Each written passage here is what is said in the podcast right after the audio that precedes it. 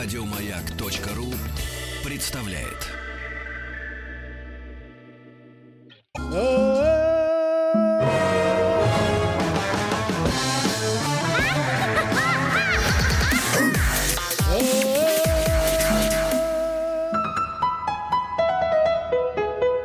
История музыки. Папы, мамы, э, мальчики, девочки, бабушки, э, дедушки, сестры, братья. Все быстро к радиоприемникам откладываем э, бутерброды, чтобы вам ничего не мешало. У нас сегодня классика электронной музыки. Елена Владимировна Шишикина, историк музыки, композитор у нас в студии. Она уже, значит, находится, давно уже находится за белым роялем. Рояль Роланд, это наши друзья. Вот, вот, звучит. Елена Владимировна, здравствуйте. Здравствуйте, мы рады вас слышать. Здравствуйте. Мы рады вас видеть. Вместе со звуком. Да, да, да, да, да. Значит, с одной стороны классическая музыка, с другой стороны электронная музыка, как у нас классика электронной музыки. То есть в свое время электронная музыка, конечно, была никакой не классикой, а она, э, знаете, как молния ворвалась вообще и взорвала, кстати, изнутри, как да. шаровая, или плавала и вдруг там, так сказать, произошло, произошла какая-то реакция. Вот и в результате э, эта электронная музыка, с которой многие боролись и считали, что она не проживет там и года, потому что это какой-то прикол, это технология, а, как известно, технология быстро отживает, появляется что-то другое. А оказалось совсем по-другому. Она полностью вошла в наш быт, в мир, в искусство, в кинематограф, какие-то в оформительские вещи. То есть мы внутри этой электронной музыки, собственно говоря, уже рождаемся. И, естественно, при этом существуют примеры уже классической, как я понимаю, электронной этой самой музыки, о которой у нас сегодня будет Спасибо большое, Алексей речь. Алексеевич. Вы практически все рассказали. Всю Тогда мы ставим, нашу, да. ставим пластинку и уходим. Значит, смотрите, как здорово. Действительно, электронная музыка на стыке искусства и техники. Ведь 20 век – это прорыв научно-техническая такая революция, мощнейшая. И, естественно, как музыка могла не затронуться этим, и как не использовать все открытия. Угу. И получается, что вот мы продолжаем сегодня эту тему о звуке вообще. Поскольку мы помним, предыдущие встречи нам уже дали понять, что э, в музыке могут использоваться абсолютно все звуки, не только окружающего нас мира, я уж не говорю природы, э, самого человека звуки, но и искусственные звуки, которые создаются уже аппаратурой техникой. Угу. И вот э, эту передачу все-таки я решила немножечко, знаете, так обрисовать вот саму тему э, поуже взять. Вот, вот эти взаимоотношения художественной задачи и техники. Э, собственно, классика это что такое? Это то, что отобрано временем. Да. А вот мы сегодня посмотрим, а что временем-то отобрано? Потому что все-таки, э, если вспомнить, с чего этот бум-то начался электронной музыки, он начался после войны в общем-то. Когда еще и магнитофонная была вот эта лента изобретена, из которой можно было уже вытворять такие фокусы, которые раньше и не снились даже никому. И в 1948 году, напомню, когда на французском радио Пьер Шефер дал э, концерт шумов, вот тут разразился скандал в 1948 году. И говорят, что он чуть ли не работу потерял из-за этого, потому что это было что-то несусветное. И, э, конечно, тогда же уже стало понятно, что здесь э, сейчас э, пустятся, э, так сказать, во все самые страшные эксперименты, и пустятся не только музыканты, но пустятся звукоинженеры, звукотехники именно, потому что сидеть и колдовать вот с этими шумами, там, гулами, э, тембрами и так далее, это же какой это как уже, знаете, как не оторвешься. Ну как да, наркотик да, да, такой. Да. Все. Вот э, уже в это дело человек вошел, и начинается что? История студий. Ведь открываются эти электронные, не то, что они открываются, они такие самообразующиеся электронные студии.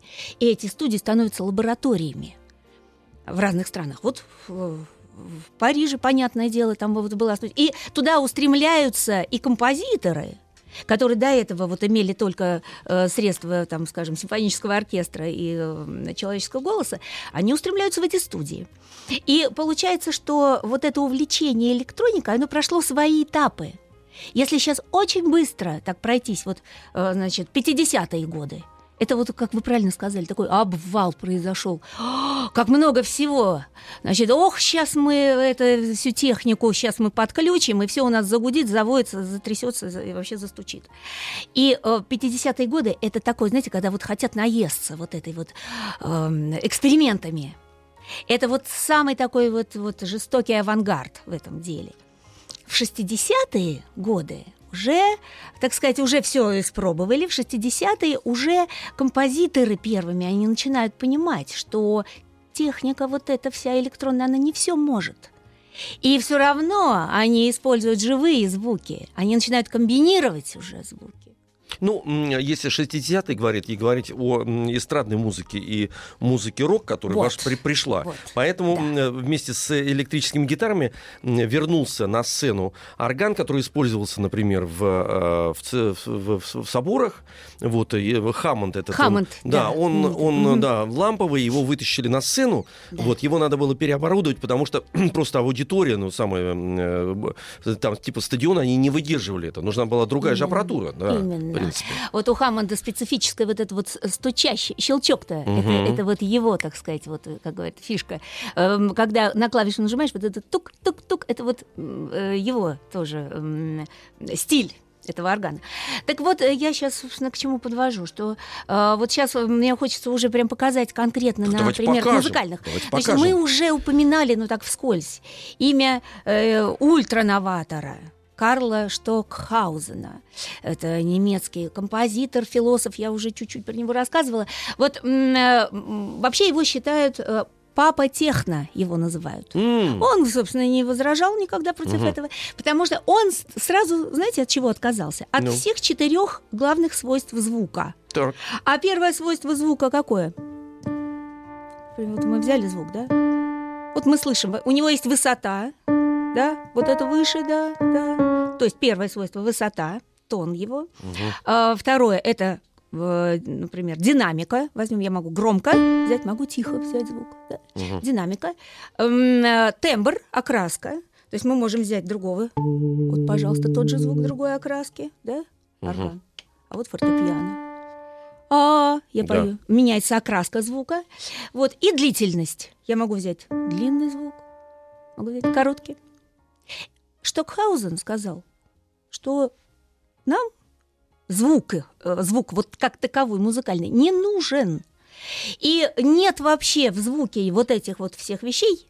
Он сказал, что осталось только колебание. А раз есть только колебания, значит, мы просто пребываем в звуке. Вот Просто пребывание в звуке. Не надо анализировать, не надо здесь ничего понимать.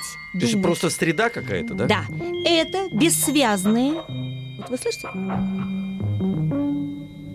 Это мы слушаем контакты. 900, 1960 год создания.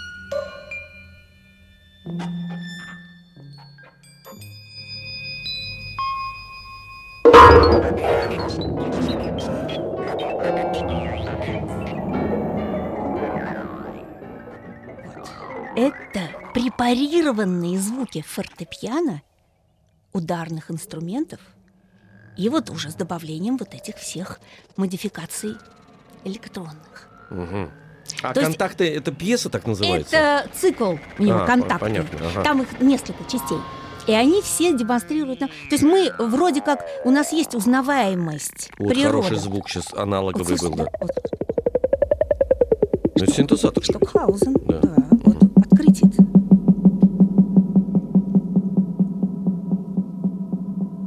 Это он накручивал там как-то, потому что он же он опускал же звук и э, останавливал его. Там идея чистого восприятия и мировой музыки. Понимаете, вот это Штокхаузен. Чистое восприятие. Когда вы просто погружаетесь вот в это. И там нет драматургии. Мы как привыкли, что у нас обязательно должно быть начало произведения, какая-то середина развития действия, и завершение должно быть там, например, да, вот начало. Ноктюрн Шопена, да, начинается. Мы так воспитаны, да, угу. есть там развитие и есть завершение. когда ставится последняя нотка, мы понимаем, что конец произведения. Да? Вопрос, У вопрос. Штохаузена можно Нет, нет, влиться, в любой вопрос, момент можно вопрос. выйти из этого слушания и так Вы далее. сейчас играли Да. э, произведение, и вы можете его еще раз сыграть, потому что э, есть ноты. А вот его произведение, вот эти контакты, это Вот наброски. вы знаете, как это вы все вот восхищаете, да. Алексей Алексеевич, Да. прям даже страшно. Вот Не зрит, бойтесь, мы зрит свет вперед. не выключаем, Вот вы понимаете, специально ведь сегодня Мгм. принесла, э, хоть у нас и радио, но вот этот график, это мы во второй нашей части сегодняшней программы. Обязательно я расскажу, что это такое. И э, я хочу уже следующую нашу встречу посвятить тому, а как эту музыку вообще записывать, на чем, какие же тут ноты. Да, потому Вот, что нужно контакты мультиплицировать же это, не, не просто, Вот, так сказать, вот, импровизировать. Вот, ага. красиво, да? Да, Всякие стрелочки это какие-то похоже там. на эти- чертеж. Чертеж, графика, Мгм. чистая графика. Вот давайте оставим это на следующий раз. Давайте Графика с конечно. э, электронной музыки. Ага. Вообще э, виды э, нотной записи. Потому Мгм. что и ноты не всегда были, вот эти до, ре, ми, фа, соль. А чем записывали раньше? А вообще в древние времена были ли какие ноты? Люди всегда пели. Но вопрос, как они фиксировали музыку. Память. Нет, а ну, вот, вот, письменно. Как записать, чтобы сыграли через много веков, чтобы спели это. А народ как фиксировал? Ничего не фиксировал. Вот Народ, я говорю, народ это память. Народ это память. пе- передавали, как вот Конфуция передавали Да. же, и уже не записывали, а потом кто-то записал уже последний. Когда появились иероглифы, и появилась необходимость зафиксировать это. Конечно. Потому что первая музыка не требовала, чтобы ее мультиплицировали, она просто, так сказать, э, есть и есть. Кто-то напел, кто-то перепел, кто-то похоже это сделал, а потом оказалось, что это нужно зафиксировать, потому что так развивается цивилизация. Потому что мы уже начинаем считать, что это принадлежит какому-то определенному времени, мы имеем к этому, значит, определенное отношение, вот, и имеем точку отсчета. Вот поэтому начали записывать. Все, что накопилось, Да. вот уже Надо за тысячелетия даже, да. Да. Так вот, э, значит, вернемся вот к, к этим взаимоотношениям художественная задача и э, технологии. Мгм.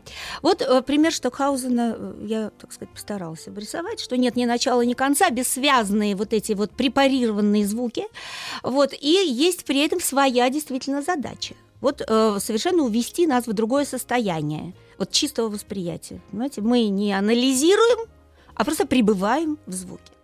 Значит, в прошлый раз мы говорили о гениальном изобретении Евгения Мурзина, его эм, синтезатор первый в мире, изобретенный в 1959 году, э, АНС, который он назвал Александр Николаевич Скрябин. Это я так быстро напоминаю. Да, да. Вот сейчас мы послушаем, как эм, с этим ансом работала одна из тоже пионеров нашего авангарда, э, ну, великий композитор э, София Губайдулина.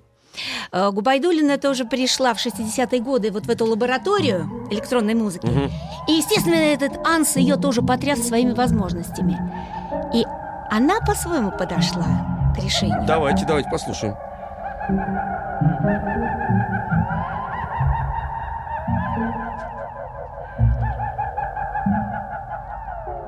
Вот.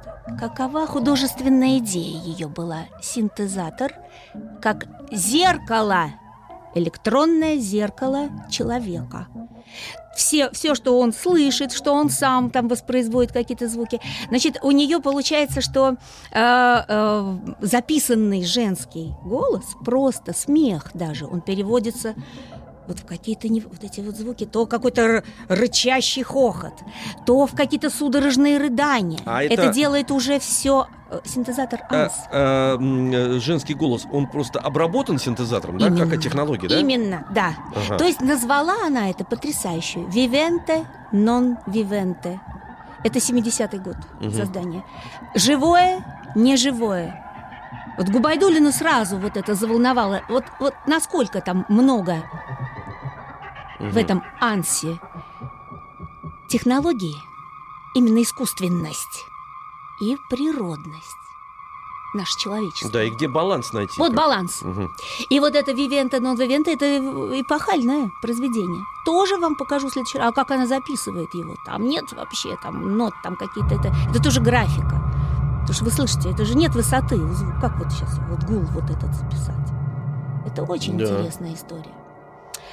Так, идем дальше. Значит, это было у нас как, э, электроника как зеркало природы. Так сказать, Ну вот, есте- естественного. Чтобы никто с ума не сошел, потому что мы сейчас обрушиваем на, на аудиторию и молодую, и, значит, м, среднюю, и пожилую такое количество электронной информации. Но электронный, мы привыкли же, что электронный звук современный, он звук все равно, и он это часть какого-то достаточно простого произведения, потому что звук сейчас служит инструментарием для обрамления э, популярной музыки. Э, Больше по-другому звук этот не он используется. ушел, он Да. просто ушел. Он как Без него там самостоятельная философия, невозможно. Как Да. самостоятельная философия, звуки э, синтезатора по-настоящему аналогового не используются, потому что они чересчур сложны для восприятия. Мы сейчас говорим о времени, которое требовало нового взгляда и нового уха для того, чтобы понять, что мир на- начал меняться. А он начал меняться, как вы совершенно справедливо сказали, с конца 50-х, потому что 50-х, закончил, 60-х. ва- за- закончил, смотрите, война, Да.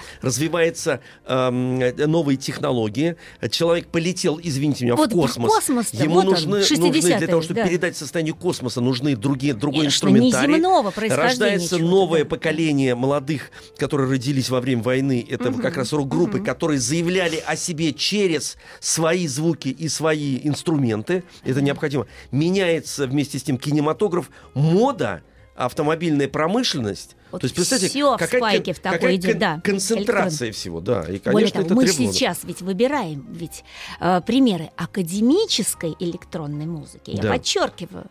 Это не то, что ушло в рок или в популярную, или в кино. Мгм. Вот эм, во второй половине нашей встречи мы об этом вот продолжим. А сейчас вот я еще хочу, значит, мы открылись э, сегодня э, музыкой интермеццо называется. Интермеццо это что-то такое, вот знаете как, ну вот что-то такое переход. А, Вот, вот послушайте. Это коллега тоже Губайдулиной, Артемьева, Шнитке, Станислав Кричи, автор Мгм. вот этой электронной штучки.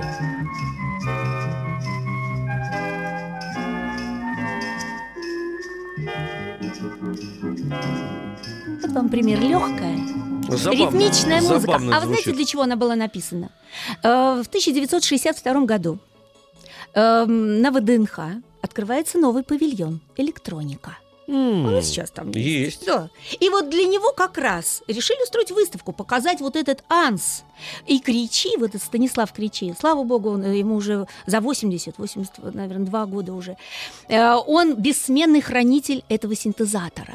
Вот он, Вот знаете, это прям вот, этого? такой- вот этого анса. Ага. И еще в 62 году вот они с Артемьевым, значит, привезли этот анс, и чтобы показать народу вообще, что это за чудо такое. И э, люди спросили, а, а может он вообще какие-то звуки э, нормальные, вот гармонию какую-то извлекать? И э, Станислав Кричи говорит, и я написал вот эту пьеску, вот это интермеццо, Мгм. чтобы показать, что на нем можно и писать музыку. Ага, потому что, значит, в сознании людей эм, синтезатор являл собой некий монстр, Да. который просто Гудит. гудит, синтезирует, а, да. какие-то делает своеобразные Да. совершенно, э, ну, тогда это считалось космические звуки, а на самой музыке как таковой, Вот, в нашем принципе, понимании, он не да. воспроизводит. Вот. Он, пожалуйста, Да, ага, ваш заказ. пожалуйста. И вот э, у того же Кричи, он, он, э, в, в 2000 году в 2000 выпускает альбом, который называет «Ансиана», посвященный вот этому анс, ансу, М. вот этому синтезатору. И э, там он, э, значит, в том числе э, публикует э, на этом диске э, триптих «Океан». Вот очень интересное сочетание у него найдено. Вот звуки не просто море, а вообще вот океан как стихия. И это сочетание не только эм, электронных всяких шумов, но и природных звуков. Он так мастерски здесь вот это все делает. Причем в первой части у него именно звуки океана, вода, водная стихия, погружение на глубину, знаете, такие вот все Мгм. вот эти вот есть. Там же 10 октав у этого анса. 72 звука в одной октаве, а не 12. Напоминаю. В октаве. Ничего себе. 72 звука. Бездонные возможности. И вот слышно, да? Вот блеск записанный. Блеск- Читается, да. Пожалуйста, Мгм. вот наши композиторы и техники, вот такие как Кричи, они лишний раз доказали, как, как это красиво сочетание природных звуков с искусственными, когда есть художественная идея. Дальше. В следующей части у него там там-тамы такие, ритмы там-тамов. Пожалуйста, он сочетает ритм с синтезаторными вот этими фонами, сонорными такими длящимися аккордами. Ну, там, там настоящий, правильно? Конечно. Да. И, наконец, третья часть. Может быть, вы сами узнаете, чьи голоса он вплел. Это тема океана. Дельфины, наверное? Да, Ага. так и называется дельфины. Игра дельфинов. А, здорово. А дельфины ведь разговаривают ультразвуками, которые человек не слышит. У нас порог слышимости 20 тысяч. Ген- Да, и внизу тоже 20. А внизу там 16-15, Мгм. там когда уже трррр, вот так вот мы звук не различаем. Колебания только вот такие вот. А верхние-то вот эти звуки. Это то, что мы слышим из дельфина. Мгм, мгм. Это же сразу у нас зрительный образ. Вот вы чувствуете, Ну, насколько конечно. музыка насыщенная. Она сразу фантазию будет. Она годится к любому видовому фильму. Я вот только вопрос Да. у меня сразу. А музыка ли это? А, Вот 20 век вот так переворачивает наше сознание, раздвигает музыка. И, и, вообще это, если из древности еще брать, а что музыка считалась? А вот шаманские заклинания – это все музыка.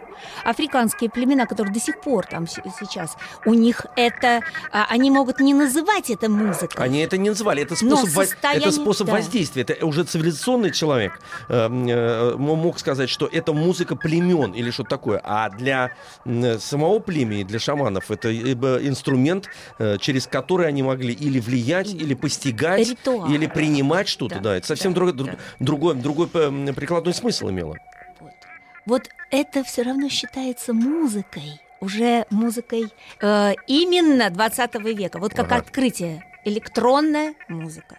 А уж, э, да, так сказать, э, к, к чему дальше это все вот приведет, это уже когда мы э, действительно для нас слово классика, понимаете, вот мы так классику вот эту Елена вот Владимировна, чтобы, прилепили, да. чтобы была классика, мы Да. должны ну, полностью соблюсти вот нашу форму нашей программы, поэтому у нас сейчас будет э, перемена, взрослые новости на маяке, вот, а потом опять мы да, сядем за белый Роланд.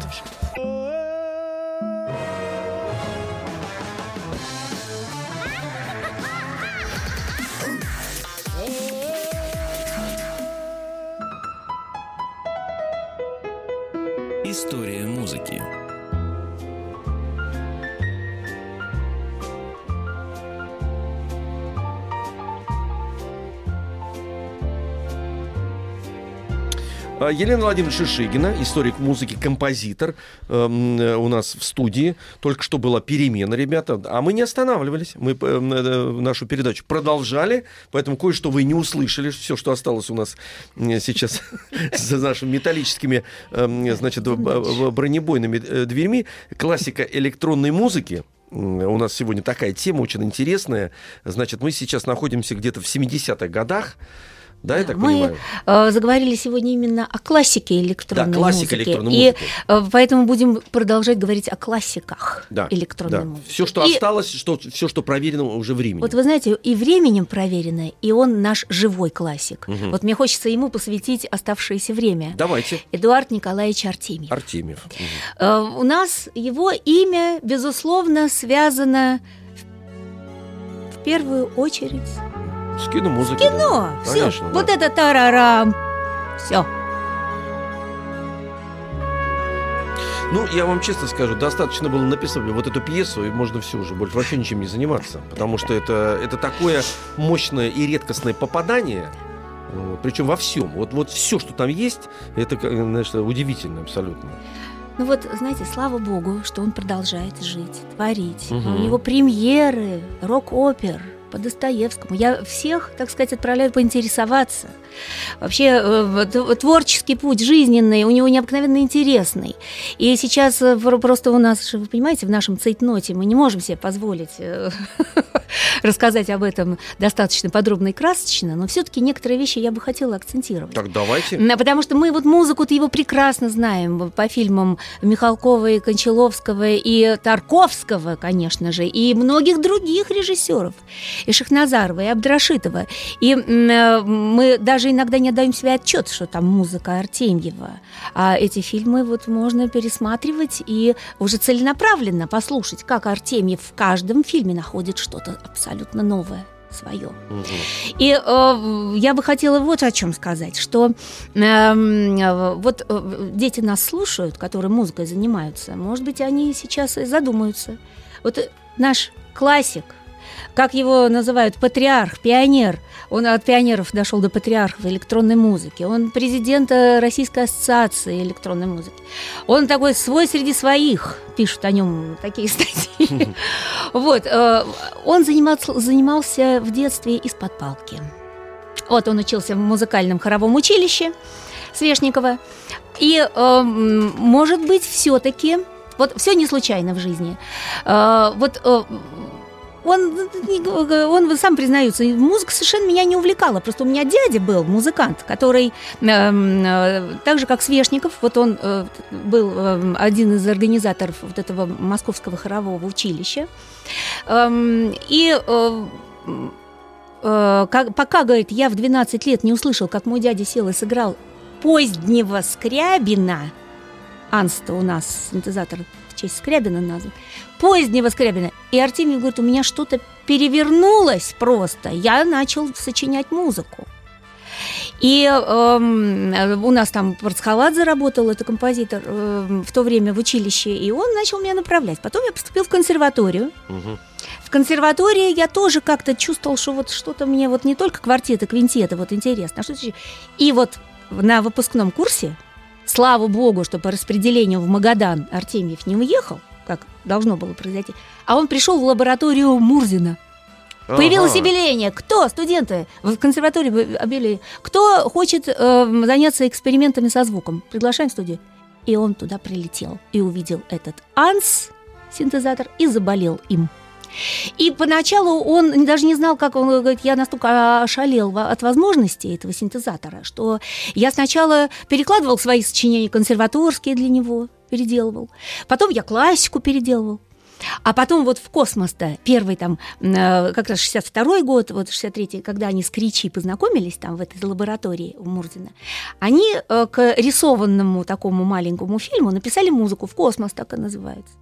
Вот, и э, он говорит, я пока вот не произошла вот эта вот встреча его с, уже с Тарковским, Томас Кончаловским, я пробовал только свои силы. Э, вот. И вообще, как композитор, меня особо никто и не знал, и не воспринял. Он стал как звукотехник, он говорит, я погрузился вообще в эти провода, в общем, я э, ушел просто в технологию. Ну, как всегда бывает, вот э, тогда один из самых востребованных композиторов был Микаэл Таривердиев. Угу. И э, к спектаклю, в частности, вот он должен был писать музыку, но вот куда-то, так сказать, отлучился. И в этот момент тут вот оказался как раз молоденький выпускник консерватории Эдуард Артемьев. Я говорю, может быть, вот... И он предложил свою музыку. И всем понравилось. Знаете, как заметили. Да значит, его. И э, вот сегодня-то я вот хотела показать эм, э, сейчас то, что э, какого Артемьева мы не знаем.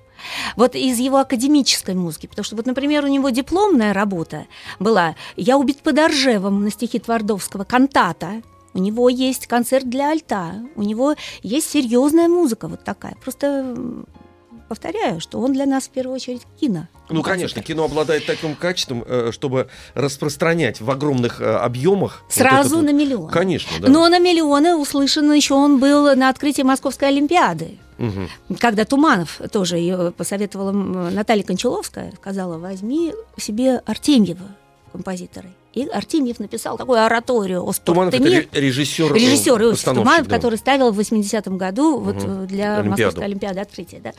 Вот. И, кстати, в Сочи на закрытии Олимпиады опять же звучала музыка Артемьева из фильма «Сибириада» Михалкова-Кончаловского. Вот, то есть Артемьев, ну, видите, как он, ну без него вот сейчас никуда. Но вот сегодня у меня, вот вы знаете, даже вот я вот принесла вот этот чудо, э, древнейший инструмент, называется он варган Эм, э, И не случайно вот я его сегодня принесла. Значит, это инструмент шаманов, такое заклинание. На нем есть виртуозы, которые играют просто, знаете, вообще все. Значит, какая связь Артемьев и вот этот вот хамус? Так. Значит, у Артемьева есть эпохальное произведение. Он э, написал его в 69 году. И назвал его «12 взглядов на музыкальный звук». Он взял за основу звук. Вот я, да, Давайте- сначала давайте хотела, знаете, вы, по- я так. попробую, Попробуй, конечно, да, я да, не, да. не сильна в этом деле, но Давайте, давайте. вот, значит, как это делается?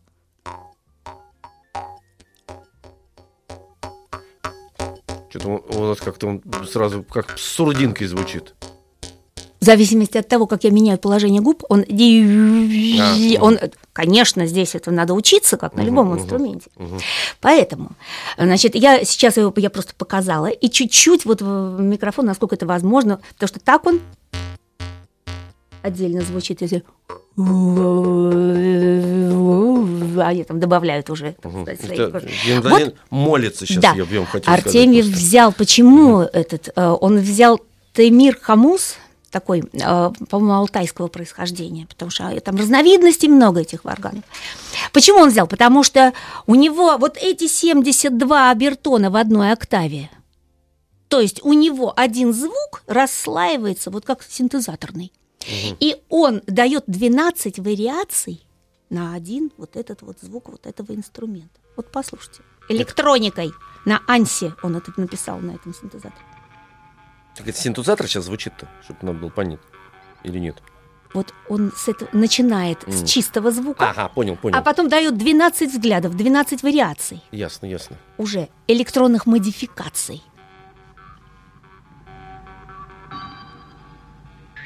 Слышно? Угу. О,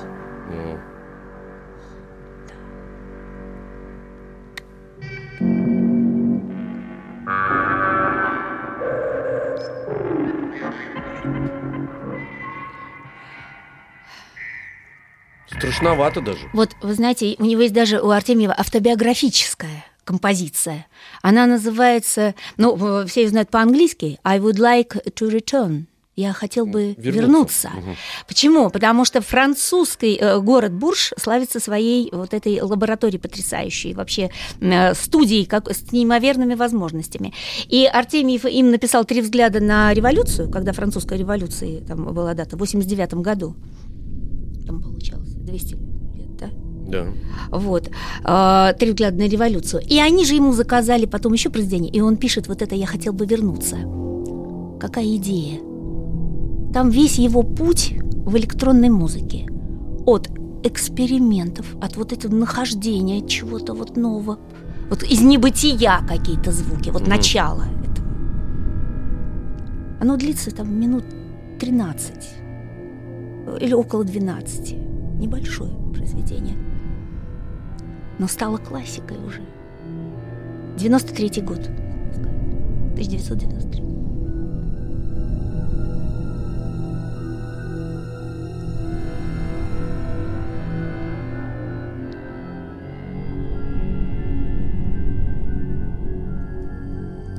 А это начало произведения? А вот это? вы слышите, здесь ведь э, есть что-то и от григорианских хоралов. Причем арка перебрасывается такая, что здесь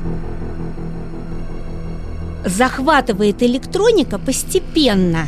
Вот мы же слышим там движение какое-то, правда, чисто музыкальное. Нет, это есть, но я, у меня даже была ассоциация, что это еще глубже начинается из, из э, чрева эм, вообще Да. рождения Земли и вот Хаос оттуда. какой-то Да, вот конечно, из да. и вот пещ- абсолютно. Да, пещерно-динозаврский да, да. такой вот. э, Да.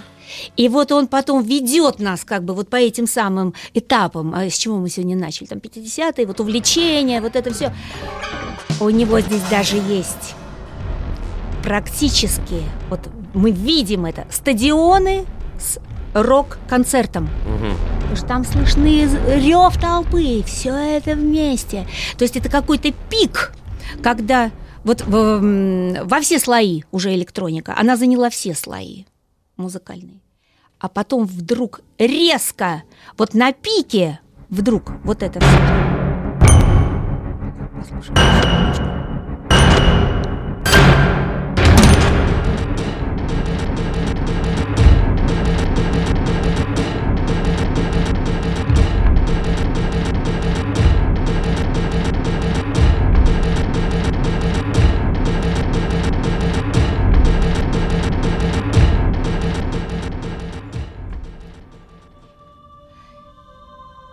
Вот какая идея? Там, знаете, есть такой звук. Это возвращение к истокам. Мгм. Он говорит, я хотел бы вернуться в мир детства. Мировая гармония – это тональная Мировая музыка. Вот тут прям вот запятая.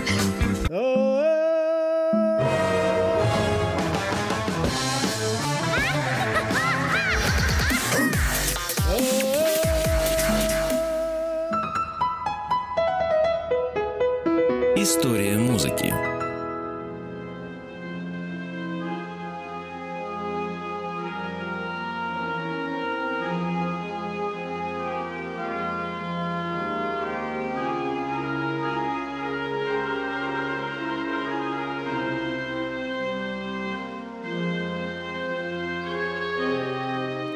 Ну, с появлением этих звуков, конечно, встают э, совершенно фантастические картины из творчества Андрея Арсеньевича Тарковского. Да. Ну, вот, невозможно никуда уйти от этих вот э, звуков, от этого сопровождения Ка- знаете, да, кадра, вот- кадра его вот- удивительного. Вот э, встреча Тарковского и э, Артемьева произошла, ну, как всегда, это все великие встречи, они случайны, вроде как, Мгм. но они предписаны, понятно, на небесах.